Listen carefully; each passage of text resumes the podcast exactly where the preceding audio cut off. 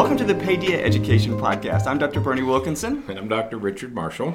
And today's podcast is entitled Unintended Consequences. Yet more unintended consequences of high stakes testing. That's right. Um, this week we, we found an article written um, in the Houston Chronicle that we wanted to, that sort of fueled some of our uh, ideas and thoughts and Richard's uh, blood pressure um, so that we can talk a little bit more about some of these things. You know, it, I think it's just this time of year. This, this time of year, yeah. all of this stuff comes out because what is Monday? Monday, Monday is the opening of test season. the opening of test testing season here in Florida, at least. In uh, in Pennsylvania, we'd be uh, near the opening of trout season uh, in the in, in the spring of the year. But I think it's a little bit different. Now we are at the beginning of test season. I, I think test season and trout season are two very very, very different very different things. situations. And every time this test season rolls around. Um, my blood pressure goes up and my concern for America's children goes up. So that's, that's right.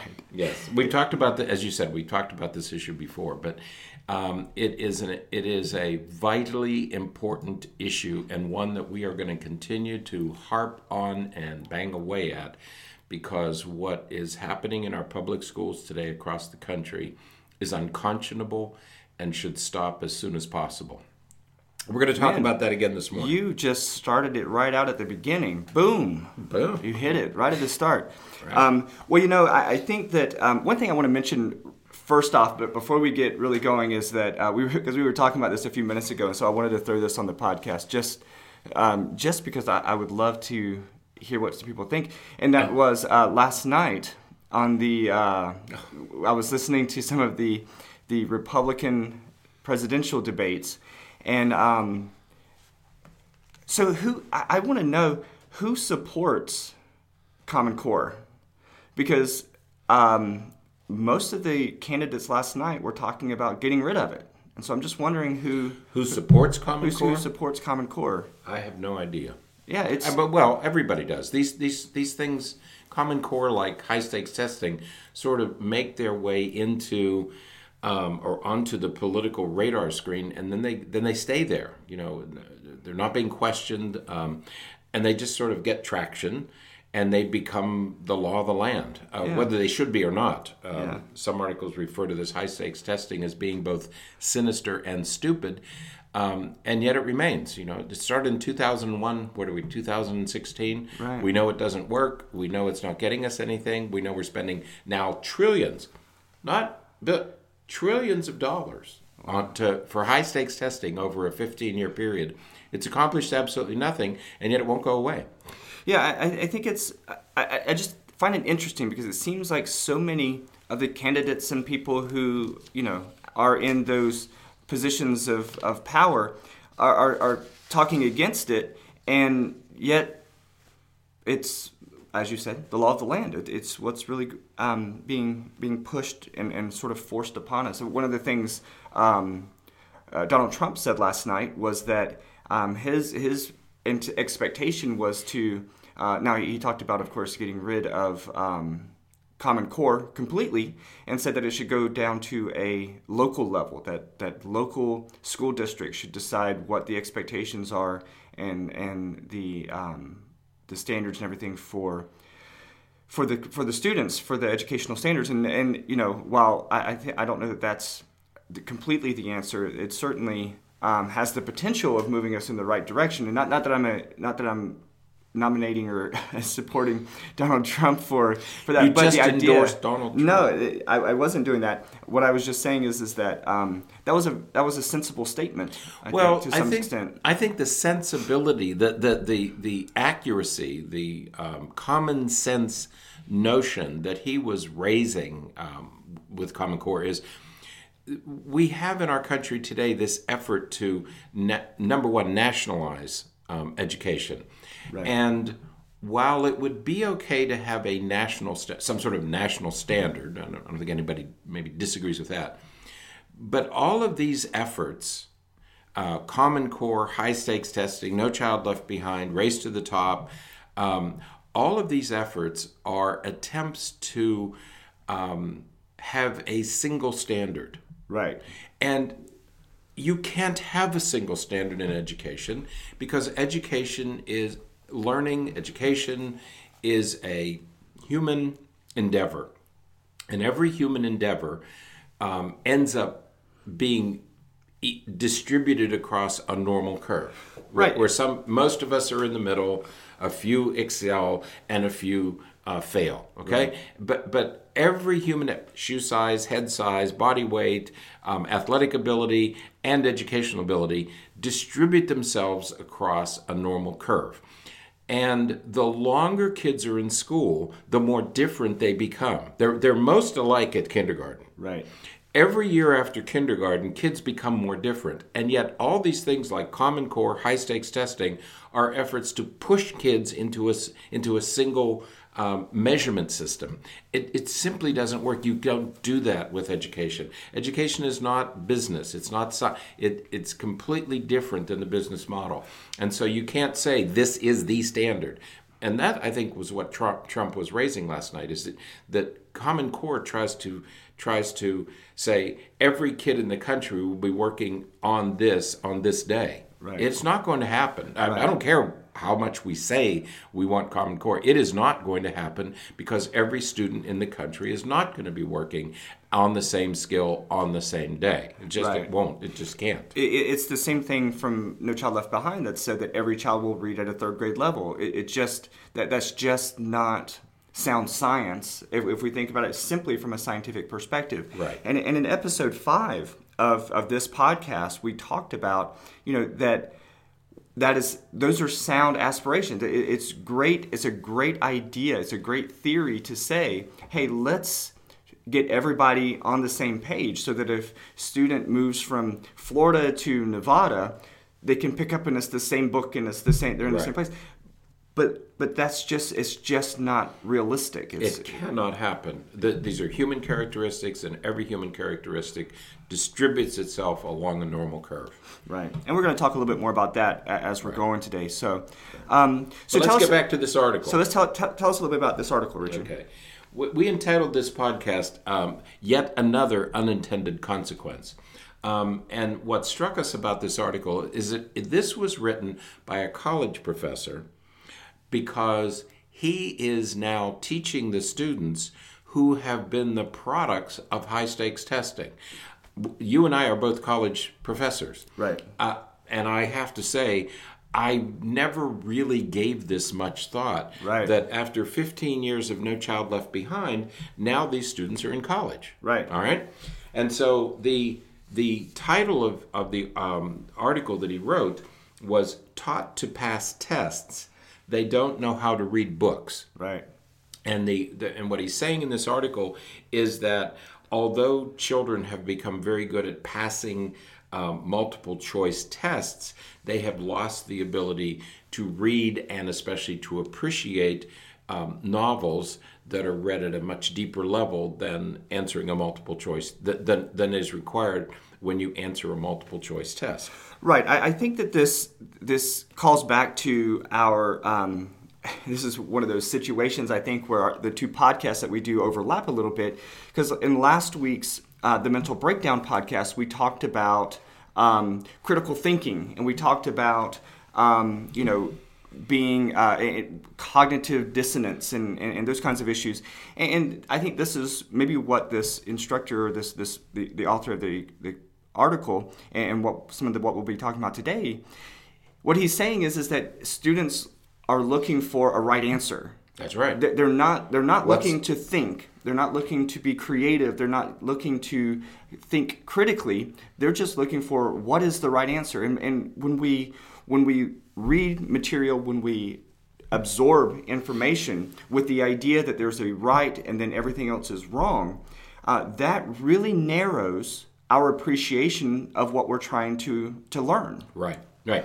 I, I remember when my children were still in elementary and middle school, they had a reading series, and they would have these homework assignments where they had to read literature, and it was good literature, good literature uh, in their in their reading books. Um, it was world class literature, uh, written by world class authors, serious stuff.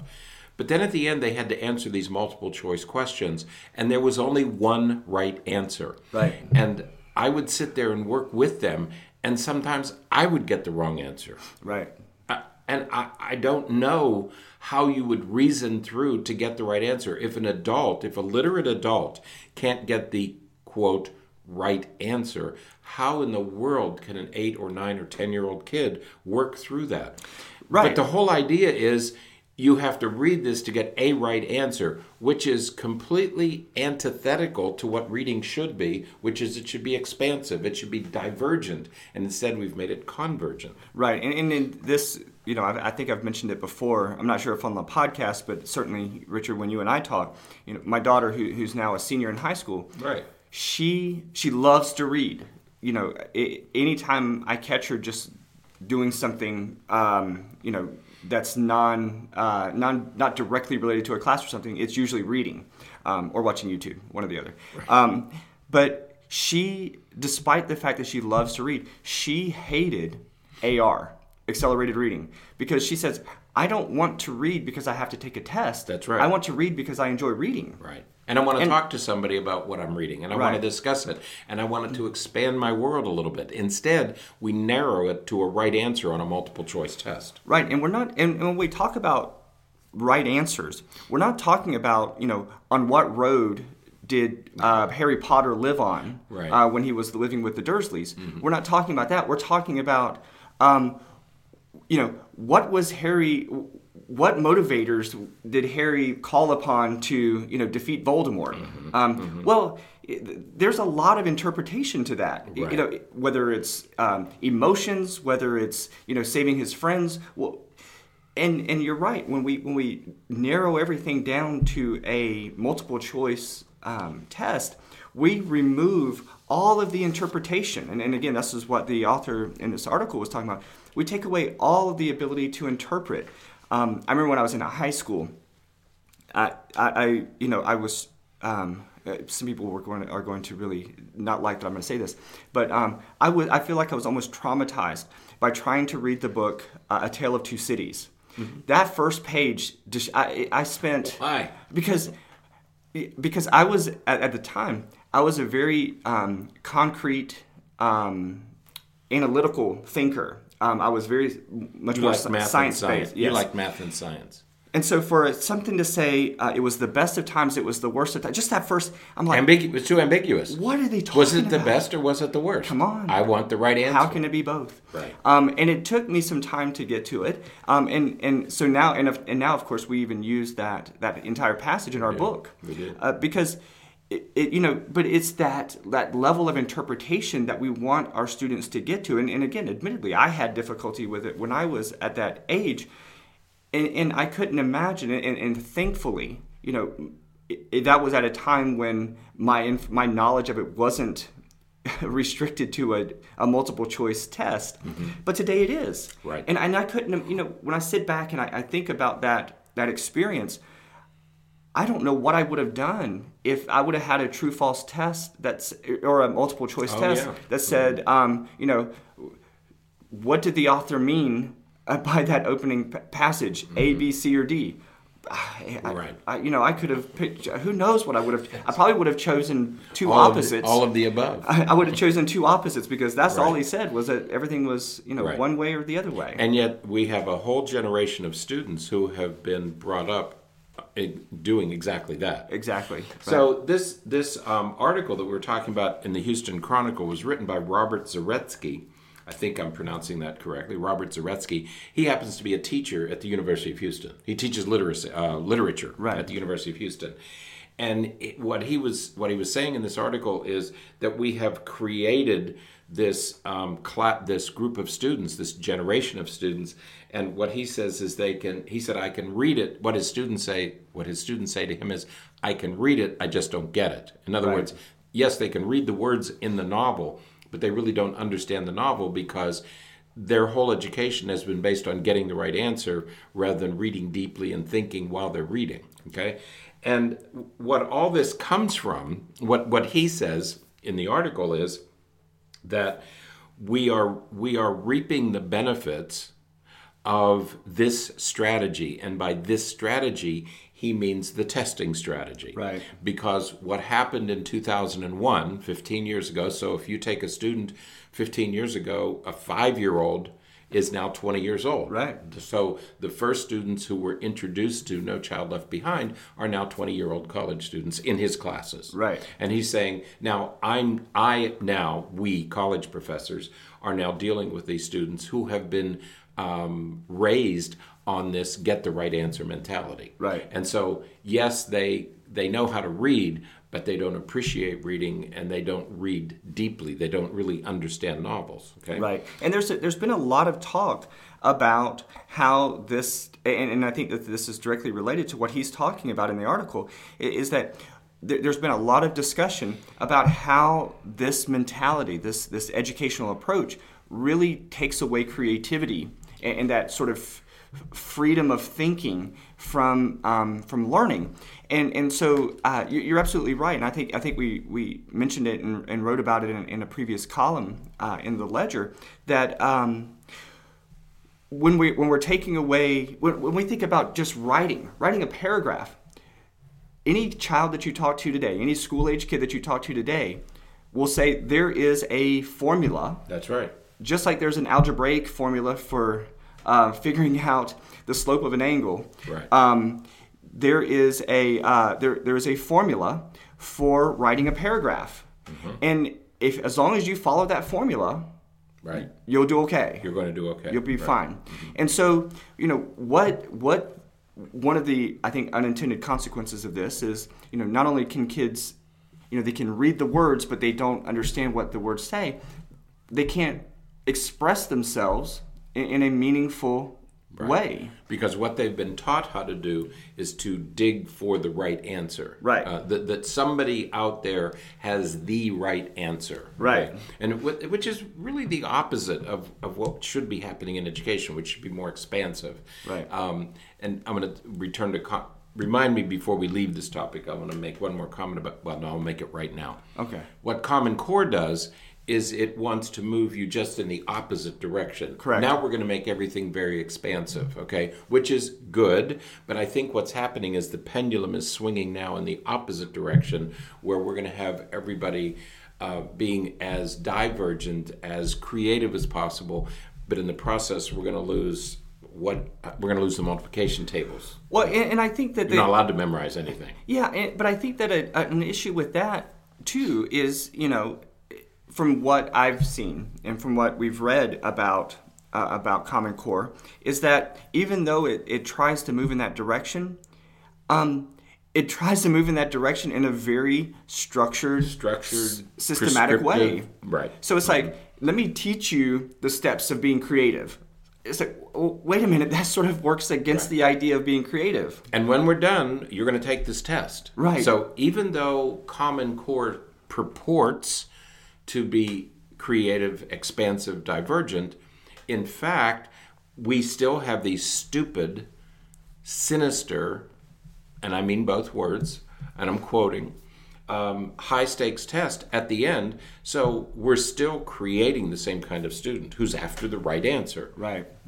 Yeah. Now we're going to get there supposedly in, in a more creative way, but now we have a national policy that says every kid is going to be at this level on March 10th. Right. But we still have these high stakes tests in place. Okay. So what Zaretsky says in this article is among its many catastrophic consequences has been its impact on and what he means by its many catastrophic what it is is this um, accountability uh, through high stakes testing. Right. And that's really what he's Yeah. he's taking to task. What he's what he's criticizing here is that we have this system of testing students and of holding everybody accountable. And he said one of the results of the one of the results of this is that we are we are losing uh, student literacy. We're giving up. We're relinquishing.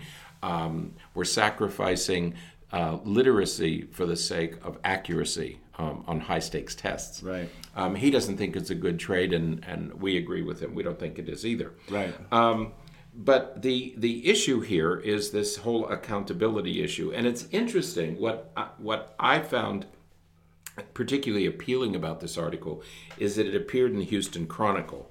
Uh, why is that appealing to me? Well, back in the 1990s, when George Bush was governor of Texas, um, the superintendent of the Houston Public Schools, his name was Rod Paige, P A I G E, um, uh, developed this um, testing system and said that we are really doing well in Houston. And so uh, George Bush assigned a um, uh, Dallas uh, school board member uh, by the name of, of Sandy Kress. Um, and Kress and Paige uh, put together what came to be known as the Texas Miracle.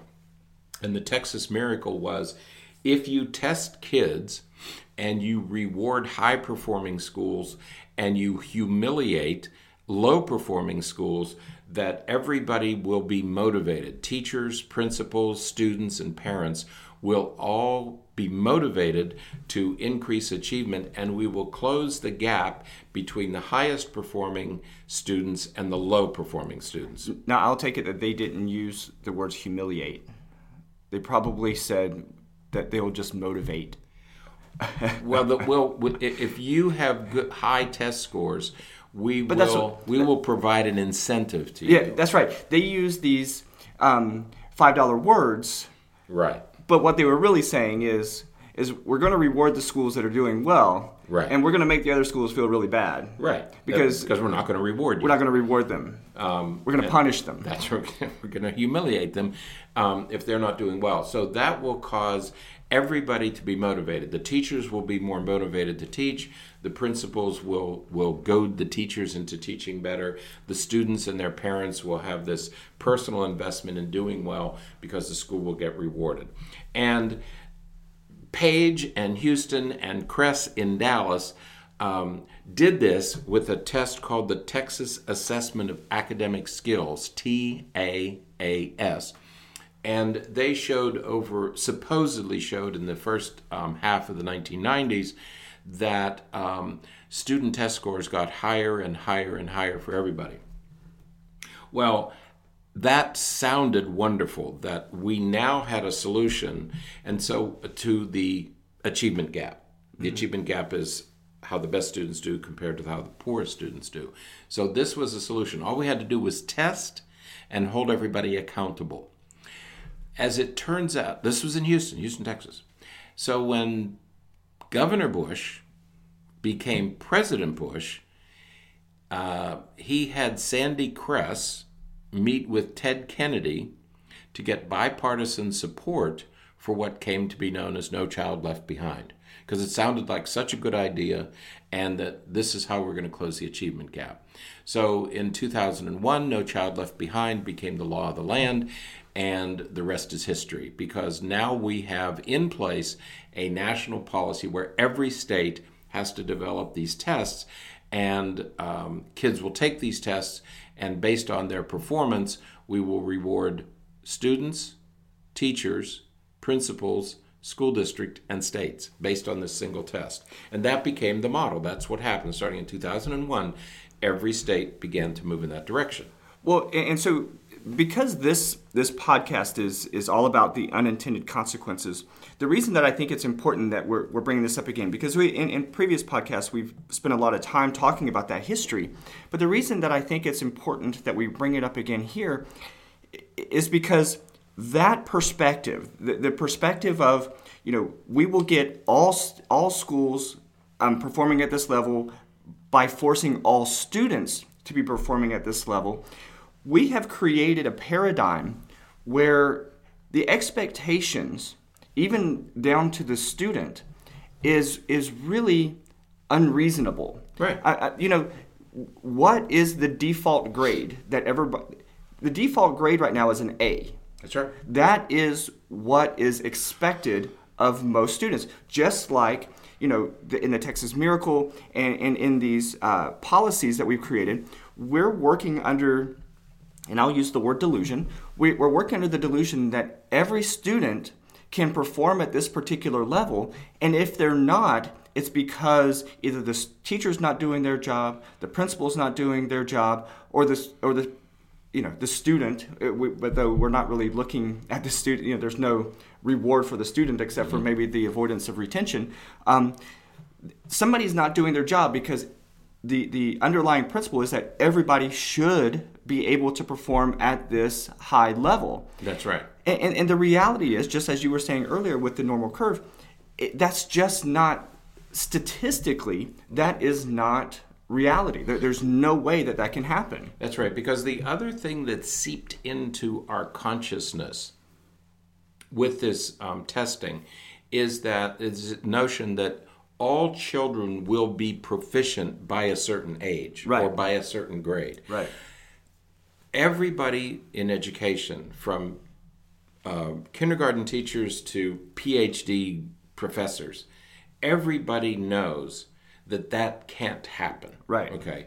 And and despite that knowledge, despite knowing that it's not possible, what seeped into our consciousness is that everybody could, no child left behind, every student ready for school and or ready for college and career. These aspirational goals, and they're wonderful. They're wonderful aspirational goals, but they are aspirational. They're not realistic. We've talked about that in previous podcasts not all students can and not all students should get an A. But a, but with this notion that everybody will do well, that everybody will get an A, that everybody will succeed, that everybody will be proficient, the aspirational goal became the the real goal, Right. The, the actual goal.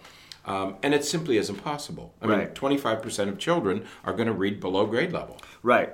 So so if we think about you know that's that was the model created in these in, these policies, and so if we take that down to a, a, a classroom level, Right.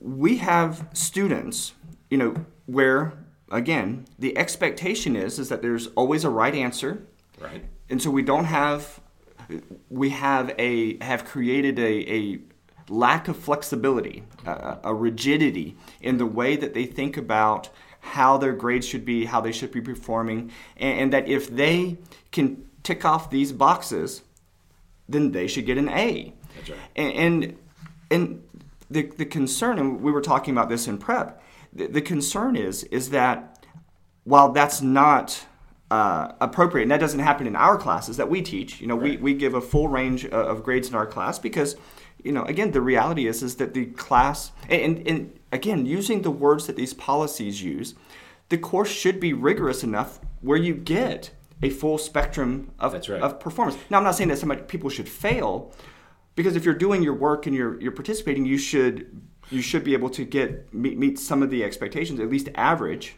Right. um, especially at the graduate level. And yet we have we have policies in place in schools throughout the country that are based on the assumption that every student, if she, he he or she works hard enough, can get an A. Right. That simply isn't possible. It Unless shouldn't be the possible. standard is so low Right. that eh, that the lowest performing student can get an A. Right. Well, that means that the other 90% of the students in the class already know the material. So, yes, they'll get an A. Right. You cannot have a policy where every student gets an A. It's just not possible. Right. And, and, and you know, the, the discussion that we had in, in prep, and I think is a really good discussion that, you know, we, that we're probably going to continue to talk even when the microphone's off, is so when you have these students who say are average, average students, and rem- let's remember that in- the average grade is a C. Should be a C. The average grade should be a C. That if students make score average, Right. even though they're average, their ability to compete with other students completely disappears. Because it, it, it, it baffles me when students come in and we talk about grades and we talk about what your GPA is, and on a 4.0 scale, they have a 4.8 or 5.1. I had a student with a 5.1. Did you really? Yeah. So what that means is this student is taking college, AP, and honors courses and getting A's in those classes. Right. And so Well, we've had to push the ceiling up. You know, Right. if, if everybody gets an A, then we have to have something in place to say this student is doing better than other students. E- exactly. So what we've done is we've raised the ceiling by giving extra points for college honors, uh, honors AP, and uh, dual enrollment. Right. college classes, right? So, so what that means is, is that the typical student, an average student who, if he or she so chooses, should be able to go to college, now doesn't compete well enough for scholarships and for college p- That's uh, placements Right. because you know they have. uh, You could have a 3.2 GPA, Mm-hmm. which is still an AB um, uh, AB GPA, right, right. a, a GPA suggesting A's and B's, but that could still be too low, Too to get into a college Right. because they they have you know a couple thousand students with Right. GPAs of over 4.0 applying. Right. Because what what what we're doing here, we're getting a little bit ahead of ourselves, but what what where we're headed is that when you begin to develop an educational system based on right and wrong answers, Right. okay, you you develop this mindset that it is possible for everybody to be at this level. Whether, And if you're not, you're you're defective. Right, right. Whether it's high stakes testing that says every child, uh, no child left behind, every child should succeed, or whether it's Common Core, which said every child will be at this level at this time.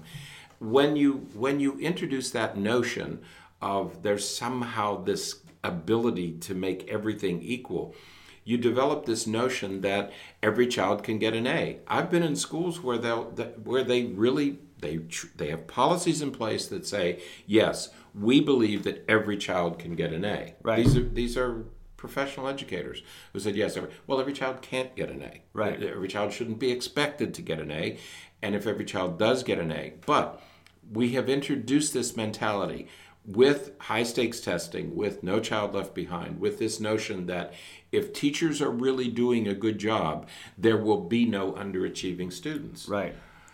Once again, think of the normal curve because once you set a standard, only 66% of all humans are going to be at that standard. Right. A certain percentage are going to be above it, and a certain percentage are going to be below it. It doesn't matter what the standard is.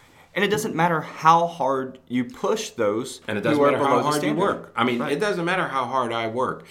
I'm going to have a limit as to what I can do. I Right. mean, there are only so many hours in the day. And if I study for 24 hours a day, I'm only capable of learning so much. Other people are capable of learning more in the same amount of time, and some people are capable of learning less in the same amount of time. Right. There's only so much time. and and and and, and it's you know if you can't if you can't jump over a bar that's four feet high Right.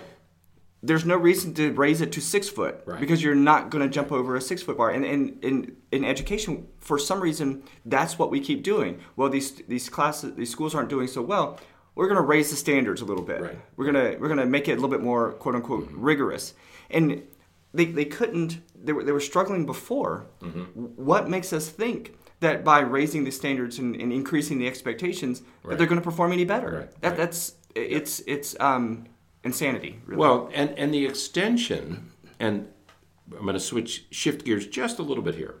The extension of this notion of a right answer, which will get you a reward. So it's it's the system that says if you get the right answer, you'll get a reward, has led to gradually over time has led to this notion that if I tell my students exactly what they have to do to get an A, and if they do those things, that they will get an A. Right. And, and that has crept into educational policymaking Right. at every level, including the college level.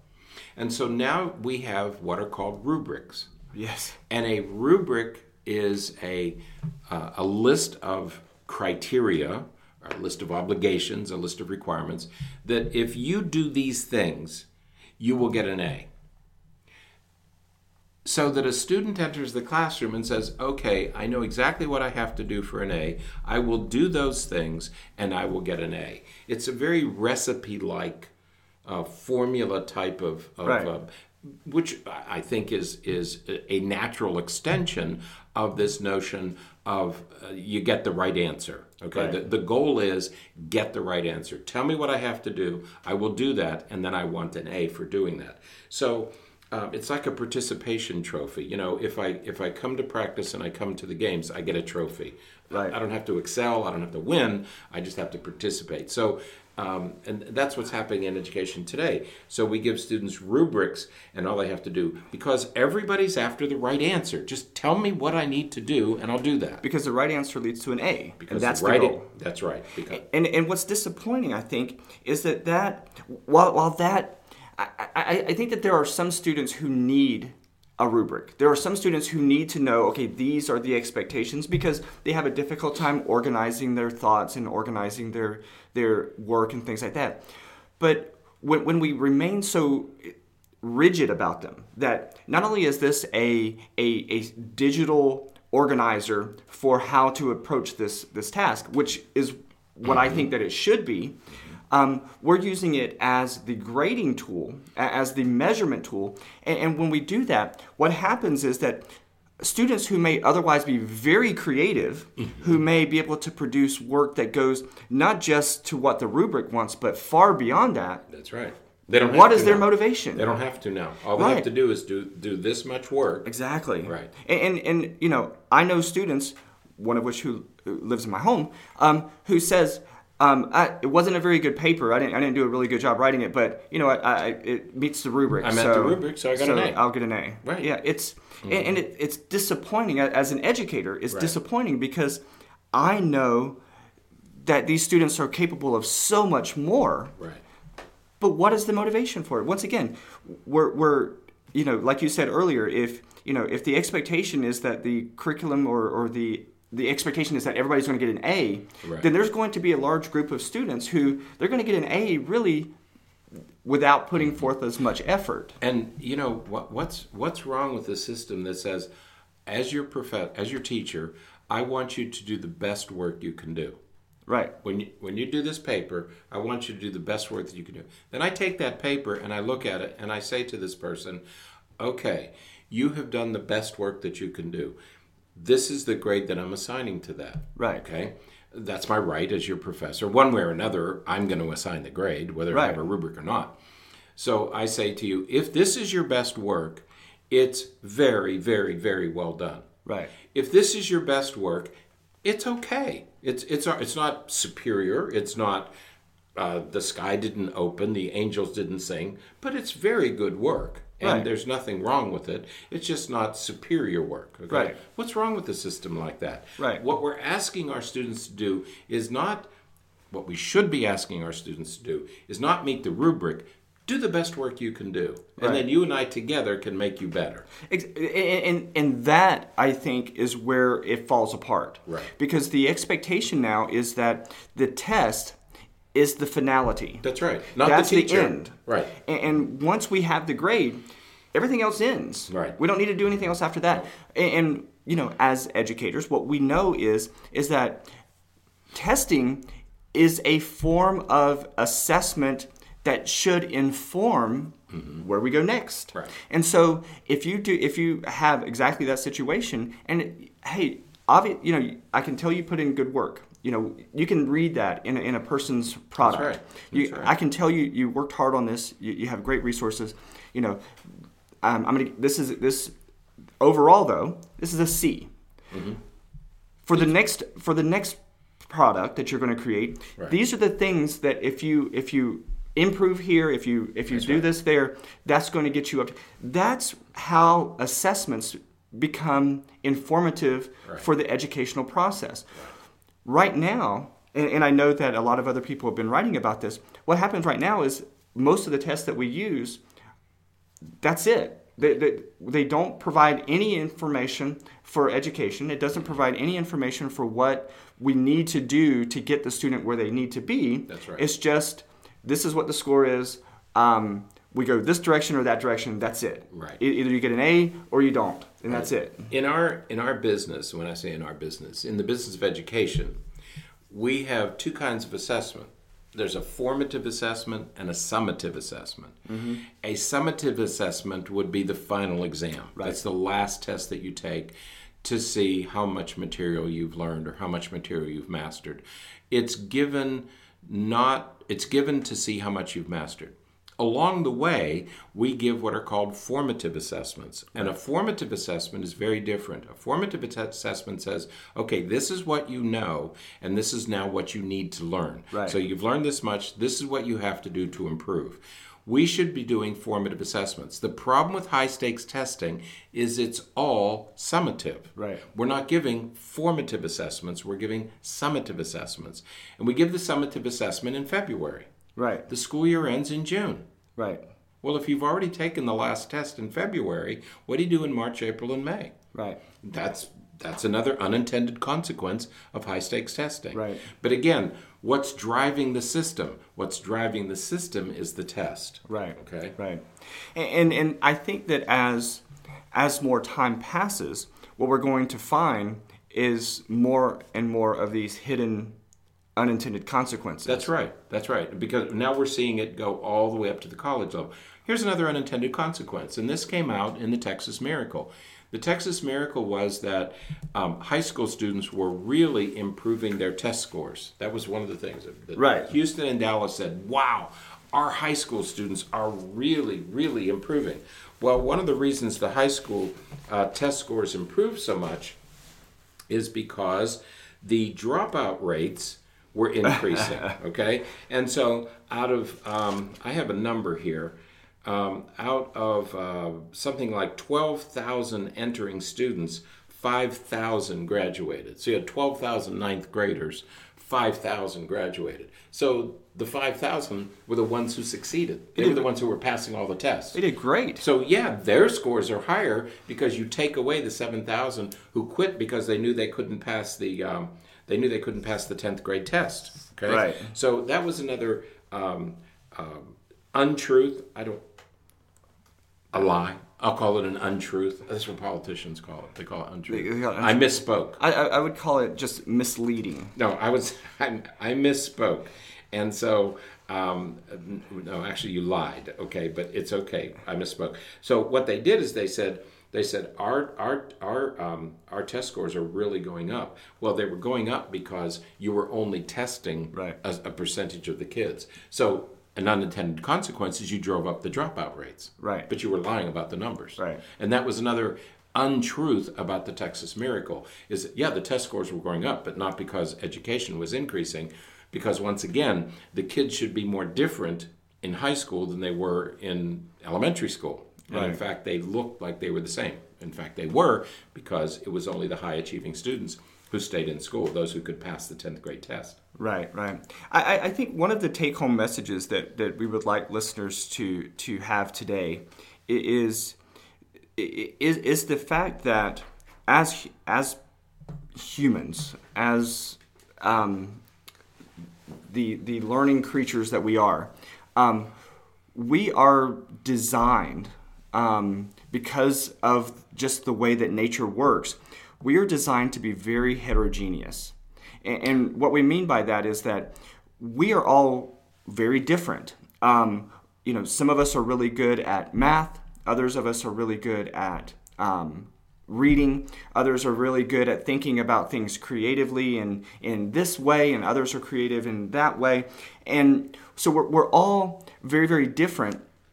And, you know, again, the, these unintended consequences are, are there because we are creating policies that, that work from the perspective that we're all the same and that we should all perform the same and that we should all learn the same.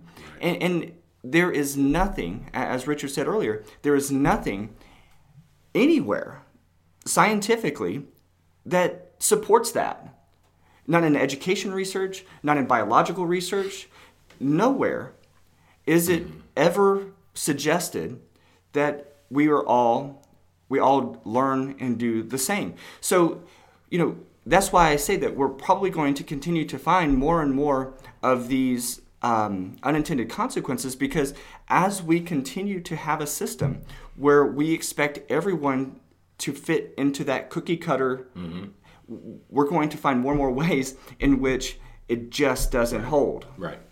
Um, that's right. And you know, we we uh, we mentioned this article being in the Houston Chronicle.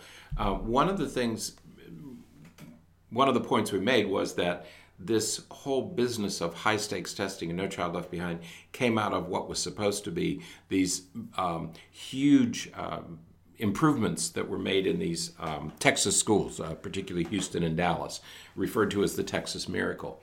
We know now that there was no Texas Miracle. Uh, we know that the data were fudged. Um, that there was some untruths um, and uh, some manipulation of data that made it look better than it was. It then became a national policy, and over the last 15 years, we've learned that that policy is not working well. Well, curiously, um, in the state of Texas today, where this movement was really born, in the state of Texas today, beginning in the around 2000, between 2006, starting with uh, uh, Rick Perry, the current uh, uh, uh, the, the past governor of Texas. Um, this became a campaign issue, this whole idea of high stakes testing, because by 2006 um, and 2009, those years, um, Texas educators, including a large number of superintendents, were beginning to question the wisdom and the utility and the value of these high stakes tests. And they right. said they're just not working. Right. However, by that point, I mentioned two names earlier. One was Rod Paige. He became the Secretary of Education. He had been superintendent of Houston schools. Um, he was picked to be Secretary of Education in the first Bush administration to make this miracle happen across the country. The miracle, of course, didn't never happened. Um, in fact, things got markedly worse. Um, the other person was was Sandy Kress. Well, Sandy Kress um, was from Dallas, and he was going to do the Dallas miracle. Um, he also was brought to Washington. He now is a consultant for one of our large um, testing companies, one of the companies that has been um, uh, selected to develop, uh, build the high stakes tests. Hmm. Okay, and um, as it turns out, um, these tests continue to be used, and this one testing company just got a 468 million dollar contract to develop and administer the test. Now, these are tests that teachers are not allowed to see, that nobody knows what the content is. They're not allowed to they can teach how to teach the test. They can teach how to take the test, but nobody knows the content. Nobody knows the scoring except the test companies. So there is a little bit about follow the money here that I think we also need to be aware of. Four hundred and sixty-eight million dollars is a chunk of money. Mm-hmm. I mean, that's that's a large amount of money. We have now spent trillions of dollars um, nationally over the last 15 years uh, developing tests. In Texas, for example, a student has to take to get out of high school just to get out of high school, a student has to take 15 tests. Well, some company is building, administering, scoring those tests. There's a large amount of money at stake. Right. So the, the people who, who started this testing movement now are the consultants for the test companies. And so this thing continues. We thought during the Obama administration that there would be a reduction in testing, but in fact, Arne Duncan, who became Obama's Secretary of Education, continued the high stakes testing program. Um, so there there is some financial gain here that, that, that somebody's making a lot of money, and, and there are a couple of test companies who are making very large amounts of money. Um, so so there there's also that whole issue. But I think that the day of the high stakes test um, should be coming to an end. Um, it's one of the things that we um, hope. If you're a parent please believe me it doesn't it doesn't work. Everybody knows that it doesn't work but it's but it's become a a favorite of politicians. Um, when a politician you see it during these um, debates and you see it during an election year where politicians talk about we have to be tough. We got to be tough. We got we got to hold our schools accountable schools have always been held accountable um, they don't they don't need high stakes testing to be accountable the, what is in place doesn't work despite what we're being told well I, I think and I think that there's I think they're just good talking points because when, when anybody hears you say, you know, well, we need to hold people accountable. Well, of course, we. I mean, there's no disagreement with that. Mm-hmm. But and you know, every kid should be reading. Well, nobody's going to disagree with that. Sure, everybody should be reading. Right. But but at the same time, we have to look at what reality is, mm-hmm. and we have to look at what we know in science and what we know in biology. That you know, the reality is is that some people won't. Some people won't read. That's right. Um, it's just as plain and simple as that. And, and, and by, well, I'm not going to get into the developmental stuff that we talked about last week because um, I talked to the parent of a, a kindergartner this week, and um, a five paragraph essay in kindergarten.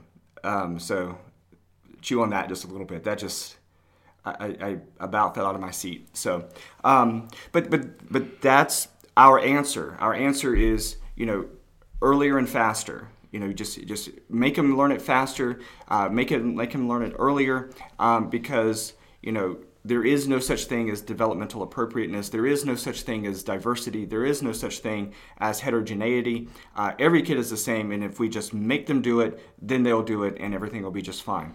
Mm-hmm. And and I, that I, there, there's relatively little that frustrates me more than than that perspective because it's just so um, ill-informed. Yeah, I think our elected officials um, need to stop telling the lie that high stakes testing is a way to hold people accountable. Well, that is a lie. It's just simply not true.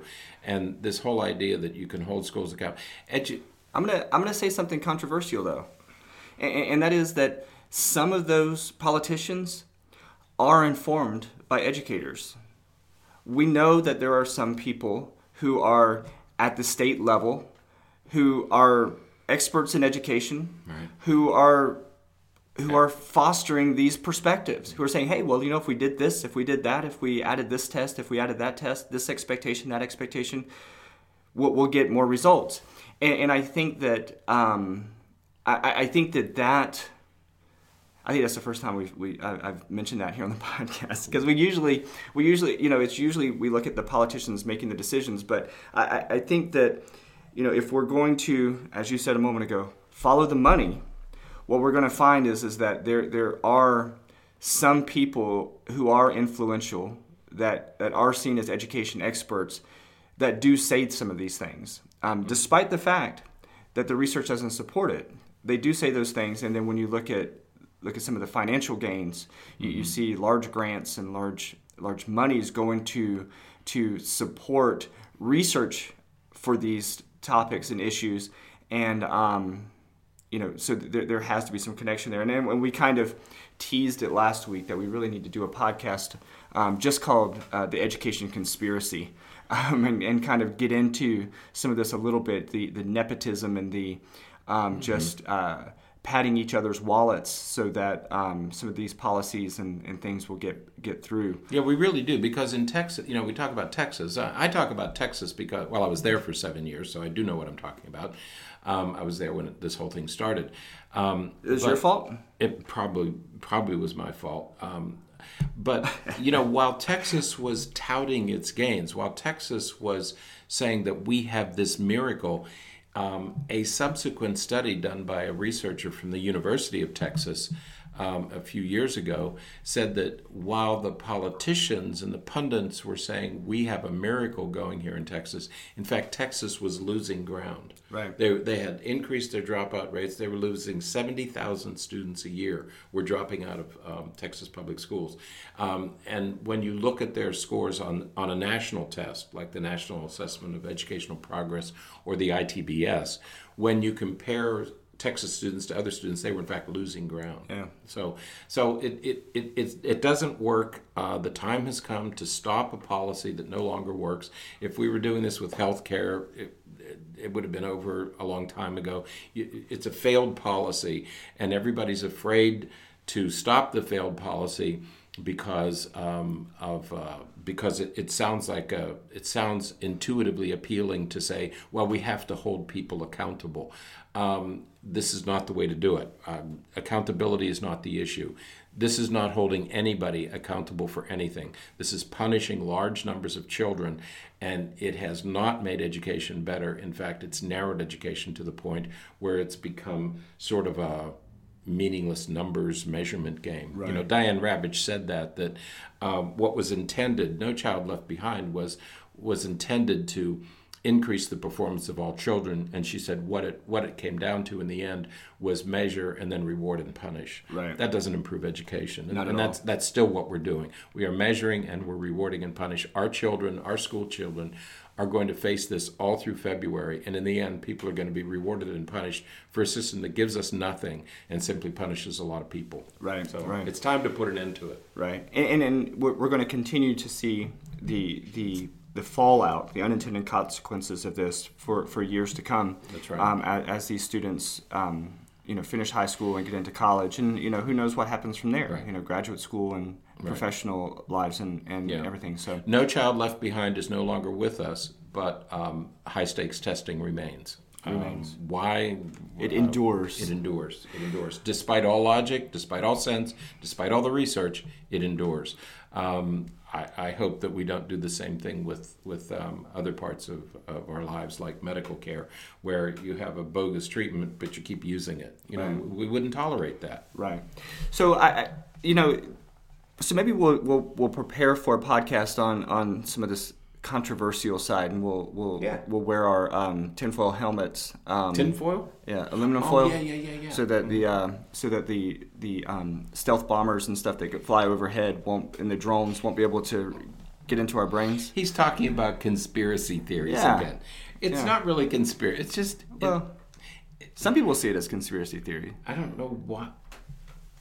It, So we'll- leaves, it leaves me speechless.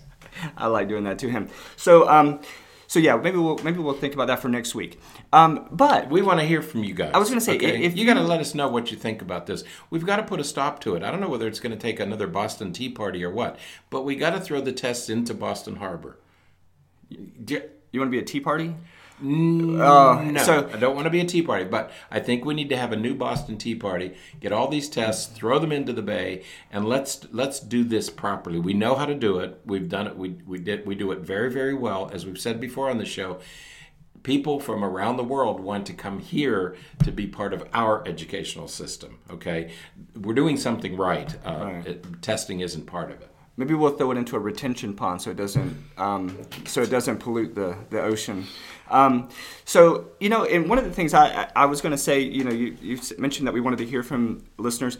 Not only do we want to hear from listeners, but if you if you are a teacher, uh, principal, um, a parent, uh, a, stu- a student, Right. um, if you want to, if you want to come on and and Oh, yeah. talk with us and um, be on the program, we would love to hear from you. Um, you know, I, I was looking back at some of our previous podcasts because this is number ten uh, for Paedeia, and, and I was looking back and you know we had Dr. Bradshaw on uh, early on in this process, and um, which was which was wonderful. Um, but it's we, we love to hear from other people, and we would love to be able to share your perspective with with the other listeners and, and other people um, out there. So I would love to have it- a principal or an administrator yeah, come on the show and we want your opinion. A former let's get it out there. superintendent. Former superintendents. Uh, that would be great. Uh, we would love to have you on the program. So if, if you have any interest, um, and, and we don't have to do it at six thirty in the morning. No. We'll do it whenever it's convenient for you. Because what we could do is we could we could record it and, and put it out there and um and, and just get it up on iTunes. But but yeah, if you if you have any interest, um, and just get reach out to us. Let us know. Um, reach out to us on um, Facebook at the Facebook uh, dot com slash Paedeia P A E D E I A. Um, yeah, just reach out to us. We'll, we'll, we'd love to have you on. Love to have you. Love to hear your perspective. We'd love to have a, a little forum here where um, other people are able to talk and share their experiences because I think that that's how that's how we're all going to learn and, and figure this stuff out. So Yep. Let's let's uh, let's turn this um, turn this into policy. Turn it into effective action. Okay. absolutely. So Love to hear from you. all right. So I think that's it for today. Um, until next week, I'm Dr. Berney. I'm Dr. Richard. You have a good weekend. Absolutely. Have a great weekend and uh, good luck on uh, the opening of testing season.